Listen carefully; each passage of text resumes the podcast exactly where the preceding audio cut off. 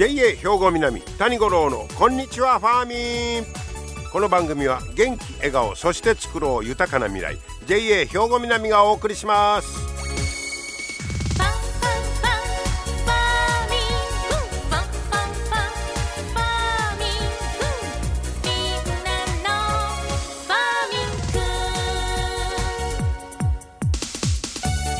んにちは谷五郎です。お元気でしょうか？今日は9月の29日。ね。今日は十五夜ですよ。はい。皆さんどうですか？今晩お月見しますか？ね。風情があってええもんでございます。そして、えー、昨日七十二項で言いますと昨日はね虫隠れて戸を塞ぐという日になるんですけどまあ春から夏に活動していた虫たちが掘った穴に入ってその入り口を塞ぐという要するに冬眠の準備を始める季節とこういうことになっておりますけどまああのやっぱり、えー、十五夜ね月見してる時に虫の声いうのが合いますからね。はい、えー、そんなことで季節も確実に進んできておりますがさて今から1ヶ月ぐらい前に8月31日野菜の日いうのがありましたけどえー、っとねこの日に合わせてね、野菜総選挙いうのをやってますわ。面白いですね。まあ、あのー、アンケート調査でね、一番好きな野菜というのを聞いております。はい。えー、これ総得票はそない大きないんで、えー、わずかの差で1位、2位が決まるんですけど、さあ、一番人気は何やったと思います？えー、一番好きな野菜。はい。普通3位ぐらいからいかんとあかんのか。3位からいきましょうか。3位、ダルドン !18 票でキュウリ。キュウリが3位でございます。はい。そして第2位、ドルドン !31 票でナス。そして輝く第1位はドルドン !35 票トマトでございます。あもうトマトは人気ですね。うん、確かにね。えー、トマト1位に輝きました。まあ、甘さ、それから栄養価の高さ、生でも加熱しても美味しい。まあそういう理由が多かったみたいです。レシピでももうピザにパスタに肉や魚と煮込むとかも生で食べてもええとかいろいろあった。で、例えば愛知県の20代の女性は好きな理由、思いっきりかぶりつく爽快感がたまらない。そない言われたらトマト長いことかぶりついてないわ。なんかミニトマト系が中心になって、ほんと大きいトマトでも切って食べるみたいになってね。はあ、で、この20代の女性ですよ。そんなかぶりついとったんかな思うねんけど、中学校時代に陸上部の練習が終わった後、じいちゃんばあちゃんのハウスに行って、えー、腹空いてたんでガブーってか、かぶりついた、あの、あの感覚が忘れられへん。昔ながらの青臭いのが好きやで、やっぱり。あの丸かぶりはちょっと青臭さが、でもそれが、青春の匂いみたいなもんやね。ああ、わかるなはい。だからもうトマトはそういう大きいのんから小さいのまでね、もういろいろ、え、楽しめるというのもあるでしょう。見事1位です。で、2位のナスもね、これもね、揚げる、煮る、焼く、何でも、まあいろんなやっぱりあの利用法があるいうことやね。油と相性がええと。で、要するに調理法の幅広さ。そっからまあ票が集まったんちゃうかいうことです。三重県の60代の男性。夏は焼きナス、冬は鍋の具材。鍋にナス入れる？へえ。この方は、三重県。三重県は入れるんかもしれんな。鍋にナスでもまあ別にナスグラタンとかあれやからまあ火入れてね食べてもおかしないんか。えー、漬物は一年中麻婆ナスあそれもあるね、えー、麻婆ナスと一緒ならご飯が何倍でも食べられるって書いてますねすごいですね。新潟県の60代の男性、えー最後に食べたいものは母が作った茄子の味噌油炒め。もう最後に食べるもんまで決めてる。ナスビ。えー、人気ですね。ナスビも、あの、この頃、ほら、細長いのんから丸い、あの、先週の水ナスか、とか、ね、あんなも品種も増えてきて、えー、確かに、えー、美味しなりましたね。いろいろある。そして3位のきゅうり。えー、まあ、これね、一応夏にやってるので、夏に涼しさを呼ぶ言うんで、3位に入ったみたい。うん、東京の女性、20代の女性は、例えば長野県に行ったら八丁きゅうりがあったりとか、要するにいろんな地方で在来種が豊富で、直売所で手に入れて食べ比べるのが面白いって書いてる。うん、その間で子孫の三尺きゅうりとかいうのもあるとかそんな地方地方で在来種がよくあるんですってねきゅうり。うん。夏はカバンに必ず一本は忍ばせている えー、水分を補給する。あ。あ、そう。だからこれはまあ夏に聞いたから夏野菜が結構上位にも入ってるという、えー、まあ背景もあるみたいです。ちなみに第4位。第4位はキャベツです。うん、5位が玉ねぎ。玉ねぎももう使い道いっぱいあるからもうちょっと上に来ても良さそうやけど、玉ねぎをガブッとかぶるいうことはないから、まあ、そのなす、なだた、たまりがどっちかというと脇役的か。あそういう意味で使い道は多いけどね、えー、キャベツ玉ねぎときてもうちょっと知りたい。6位はブロッコリー、はい、7位が同じ表。じゃがいもととうもろこしで、えー、78がねこれ同同率やね。9位がかぼちゃ苦うりネギ。もうこの辺になったら6票でも1票差でガーッと変わるから、えー、でも一応まあまあどんな野菜が人気なんかいうのはまあ作る方もね、えー、心得て、えー、おいたらええかもしれませんし。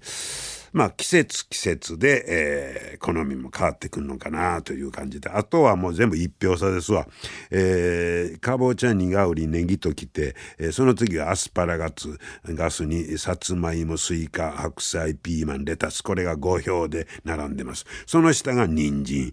その下が枝豆ズッキーニミニトマトもやし。ミニトマトとトマトは違うのか？え？それえー、そうなん。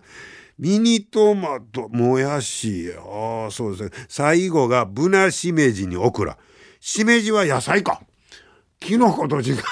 え？ー、まあいろんな感覚があるんでしょうが最後がオクラかオクラなんかもうちょっと上に来てもであここそない言うたら白菜とかはまあだいぶ下の方やけどこれ冬にやったらひょっとしたら上の方へ人気が来るのかもしれませんね。はいそういうことで、えー、野菜総選挙一番好きな野菜の結果1位トマト2位ナスビ3位がキュウリという結果になりました。一応この夏に調べたということを参考にね、えー、ちょっとまた覚えておいてください。皆様の元気生活を応援する JA 兵庫南。近畿最大級の農産物直売所虹色ファーミン。おすすめは JA 兵庫南エリアの新鮮な地元農産物。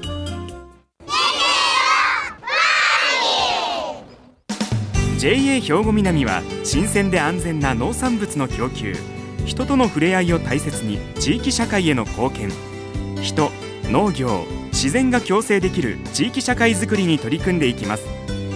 皆様の元気生活を応援する JA 兵庫南。JA 兵庫南谷五郎のこんにちはファーミン。さあ、今日はですね、リハビリ型デイサービスの JA 花かご天満、えー、こちらをご紹介したいと思います。JA 花かご天満の所長の石原和美さん、そして相談員の佐々木直子さんにお話を伺ってきました。聞いてください。えー今日はですね JA 花籠天満にお邪魔しております。ここはリハビリ型デイサービスということで、えーいろいろ今日はあお話を伺っていきます。まずは所長の石原和美さんに、えー伺いましょう。石原さんこんにちは。こんにちは。よろしくお願いします。しえーここはもうオープンしたのがあれ確か、えーコロナの真っ只中はいの時でしたよね、はい、そうですね。はい、コロナとともに オープンしました。に2020年はい、の5月に、はいえーオープンしたという、えーリハビリ型のデイサービス、まあ、あのいわゆるデイサービスだけと違ってメインはリハビリいうことはいですか、、そうです。はいあの利用者様に運動をしていただく施設になってます。でまあちょうどオープンがもうコロナ真っ只中やったからもう大変でしたねそうですね。あのやっぱりクラスターあの、はい。感染予防の方にはすごく神経使って、あの利用者様にもスタッフにも協力していただいて、はい。はい、なんとかあの乗り切ることができました。クラスターの発生もなく、はい。はい。やよかったですね、はいえーそしてまあ今ほらちょっと落ち着いた感じですか。そうですね。はい。えーそんなあ花籠天満、えーで、えー実はあーお隣には相談員の佐々木直子さんにもお越しいただいてます。佐々木さんこんにちは。こんにちは。よろしくお願いします。こちらこそよろしくお願いいたします。え相談員というのはどんな業務になるんですか？あのまえっ、と窓口業務になりまして、はい。えっ、とケアマネージャーさんからあのこう依頼ほがありまして、はい。そこからあのまずあの花籠天満のあのところどんなところかいうのはい。をちょっと体験していただいて、うはい。それからあの利用につなげていくっていうこれあの利用者さんとじゃあここの花籠天満の間にいうのか。ケアマネージャーさんがいるいうことですか？そうですね。でケアマネージャーさんと佐々木さんはやり取りするんですか？そうですね。ほうほうほうあの利用者さんと直接じゃなくて、そうですね。ほうほでどんなリハビリがいいとか、いそうですね。うん。ここ入ったところになんか流れ書いてますね、はいはい。あれちょっと紹介していただけますか、はい、でまずあのご自宅でもあの体温測定していただくんですけども、うん、あのしていただいてこちらでもあの再度体温測定させてもらって、はい。うん、で着席していただいてから、えーえーバイタルチェックバイタルチェック、はい、あの血圧とかあの体の中のあの血中酸素を測らせていただいて、はい。うん、で安定してたら機能訓練をあの開始していくっていう流れになってます。いろんな器具があるんですか？そうですねあのパワーリハビリであったりパワーリハビリってはいどんなんですか、あの筋肉をあの鍛えていく、腕であったり足であったり、うん、なんか赤い紐がぶらーっとぶら下がってましたけどあれなんですか？あるいはあのレッドコードといいましてうん。あの柔軟性を高めていったりうん。あの持久力を高めていったりはあの本当あのバランスの力の向上につなげていくためのあの運動器具、運動ね。はいはいはいはい。になります。はい。でそれやって大体何何時間いうのかどれぐらいの時間皆さんされるんですか？えっとレッドコードですか？あの全部の。あ全部で。あの一応あのまあ時間は3時間の中でさせていただくんですけど、はい。あの間休憩入れながら、はい。あのの運動になりますので、ははいい。で午前と午後に分かれてるんですか？はい。あなるほど、えーそうやって具体的にはあ皆さんにやっていただくということですけど、えーじゃあ再びあの石原さんに伺いたいんですが、えーここは、まあ、リハビリ型デイサービスということは、えー、と利用される方の条件いうのはあ一応決まってるんですね。そうですね。あの、はい。介護保険を使っての施設ですので、はい。えっと、認定調査を受けてまあ、支援1からこれあの全部で段階がこうはい。決まっとんですね、そうですね。一番、ね、緩やかなのはが支援1支援1、はい。はい、で支援2支援2、はい、で介護1あその上が介護1、ははい。いで介護2345おおおまであります。全部で7段階。そうですね。はい。ほほほ。じゃあここの利用者の方はどんな方が多いんですか？えっとまあリハビリがメインの施設ですので、はい。だいたい支援1、2の方がうん。6、7割占めてます。ああそうですね、はい。一番まあ軽い方から下のはい。2番目、はい。なそういう方にそのケアマネージャーさんが、えーあなたやったらこんな運動を週何回ぐらいしたらよろしいみたいなことを決めはるわけです。そう運動じゃなくてこういう施設で体を動かしませんかいうふうにケアマネージャーさんが声かけしてくださってう。ん、まあ、本人さんちょっとしてみようかないうことで体験の依頼がうちに入ってきます。でそれの窓口を佐々木がしてくださってます。なるほど。まあここの施設の受付という感じでね、はい。はい。あ今何人ぐらいの方が利用されて今る利用者様、えっと、おかげさまでうん94、5人の利用者さんがお来てくださってます。ああそうですか、はい。まあその方が、まあ、例えば週に2日の人とか1日の人がそうですそうです。いろいろいてはるんですね、はいはい。ほんでほんで大体3時間かけて、はい。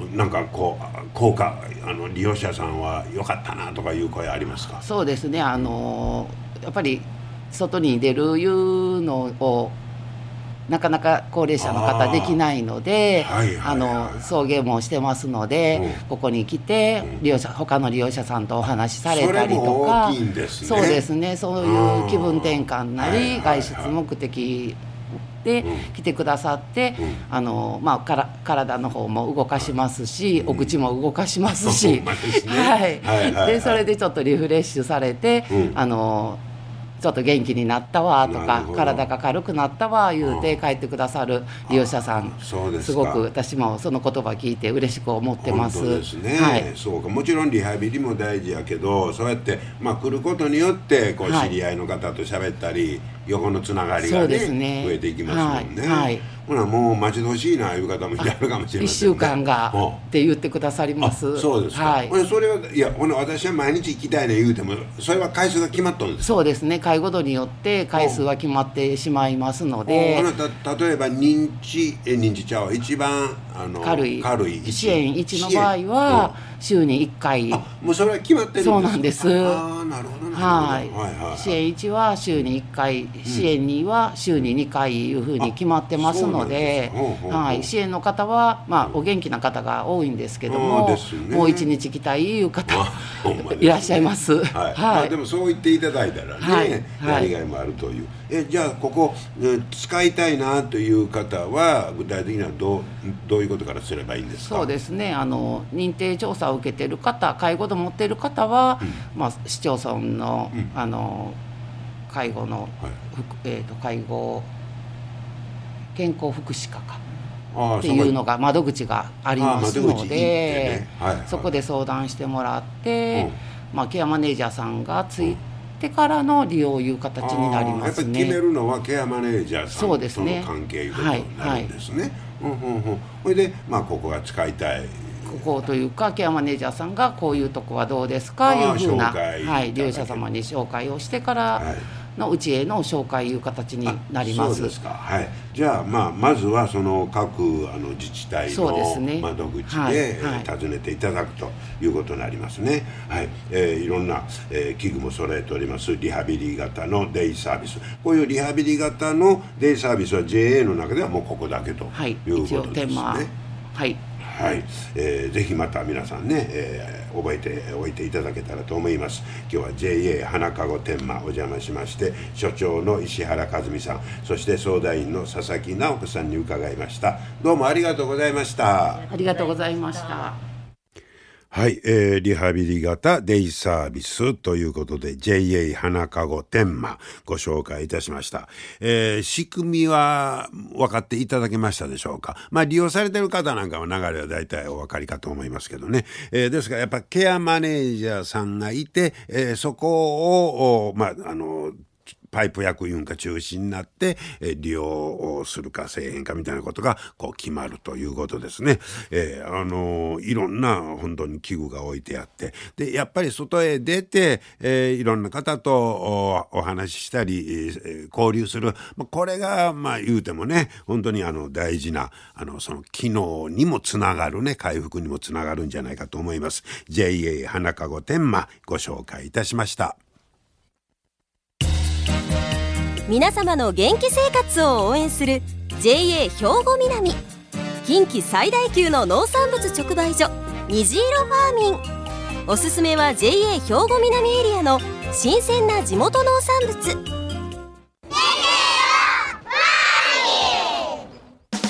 JA 兵庫南は新鮮で安全な農産物の供給。人との触れ合いを大切に地域社会への貢献。人農業自然が共生できる地域社会づくりに取り組んでいきます。皆様の元気生活を応援する JA 兵庫南。JA 兵庫南谷五郎のこんにちはファーミン。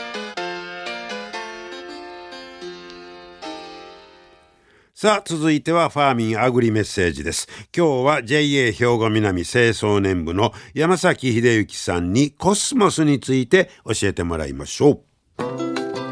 山崎さん今日はよろしくお願いします。はい、ます。えー、秋のお花のお話なんですが、はい、秋のお花言うたらもう一番に思いつくのはやっぱコスモスですか？そうですね。秋桜っていうの書くぐらいですもんね。ねはい。コスモスの今日はどんなお話ですか？ですね。まああの秋の花としてのね使いやすいとは思うんですけど、はい、まあ皆さんあのあんまり庭にね植えら植えるとかいうことはないと思うんですよコスモス。なんか植わってるやつは見には行きますけど、あんまり植えてはりませんかね。ねはい。まあ植える植木鉢とかでね、あのお店で売ってるのは買われる方は多いですけど、はい、それよりもやっぱコスモス畑に行って鑑賞して写真撮って、でお土産に切って帰るぐらいですよね。あれ切って帰ってもうて OK いうのありますけど、あれはもう切り花ですか？まあ、切り花はできるんですよ、あの水揚げもしますしでも結局そこで切って帰ったら持って帰った時にしおれやすいですね、ですぐに水にはつけてないんでね。でその時のあの方法としてあの水切りいう方法があるんですよ。コソコソ言うたらあの背が長いんで、はい、まあまあ水をあげにくいねがあるんで、はい、あの水の中につけて、あ。の茎を切ってあげてください。ああはあはあ。時々聞きますね切り方。はい、はい、でその時に1回2回切ってあげたらあの茎の中の空気が抜けてあの水を吸い上げやすくなるんで。え2回切るというのまあ、一度パチンと切って、はい、でもう一遍そこで空気が抜けるんででもう一度パチンと切ってあげたら水揚げがしやすくなるんであの。え1回目と2回目でその後の役割がちゃうんですか？そうですね。1回目ではばい菌が入ってる部分を切り落としてでもう一度切るとか、まあ、いろんな意味合いがありますはあそれは知りませんでした。まあ、一度挑戦してもらって2回切ったらいいんですか、はい、3回切ったら。3回切っても大丈夫ですよ。ただ短くなってしまいます。だけのことでね。へえあそうにまあ基本じゃあ二度切り二度切りですね。であの花瓶入れたら。花瓶に入れてあげてください。もしあのしおれてるのがねあの、多く言うたらおかしいですけどもう塩塩になってしまっている時は、一度あのドボーンと深いめの水につけてあげて、でシャキッとあのナッパでもそうですよね。ナッパまで水につけてあげるとシャキッとする。あんな感じで一度深めに入れてあげてあげてあげると、もっとシャキッとしすぐに戻ります。ああそうですか、はい、へじゃあせっかくね楽しんだコスモスお家に持って帰る時はぜひね、試していただきたいと思います。山崎さんありがとうございましたはい水水切りね2回というのを今日はね、えー、教えてもらいました。はい今日も最後までお付き合いしていただきましてありがとうございました。また来週も聞いてください。JA 兵庫南谷五郎のこんにちはファーミン。この番組は元気笑顔そして作ろう豊かな未来。JA 兵庫南がお送りしました。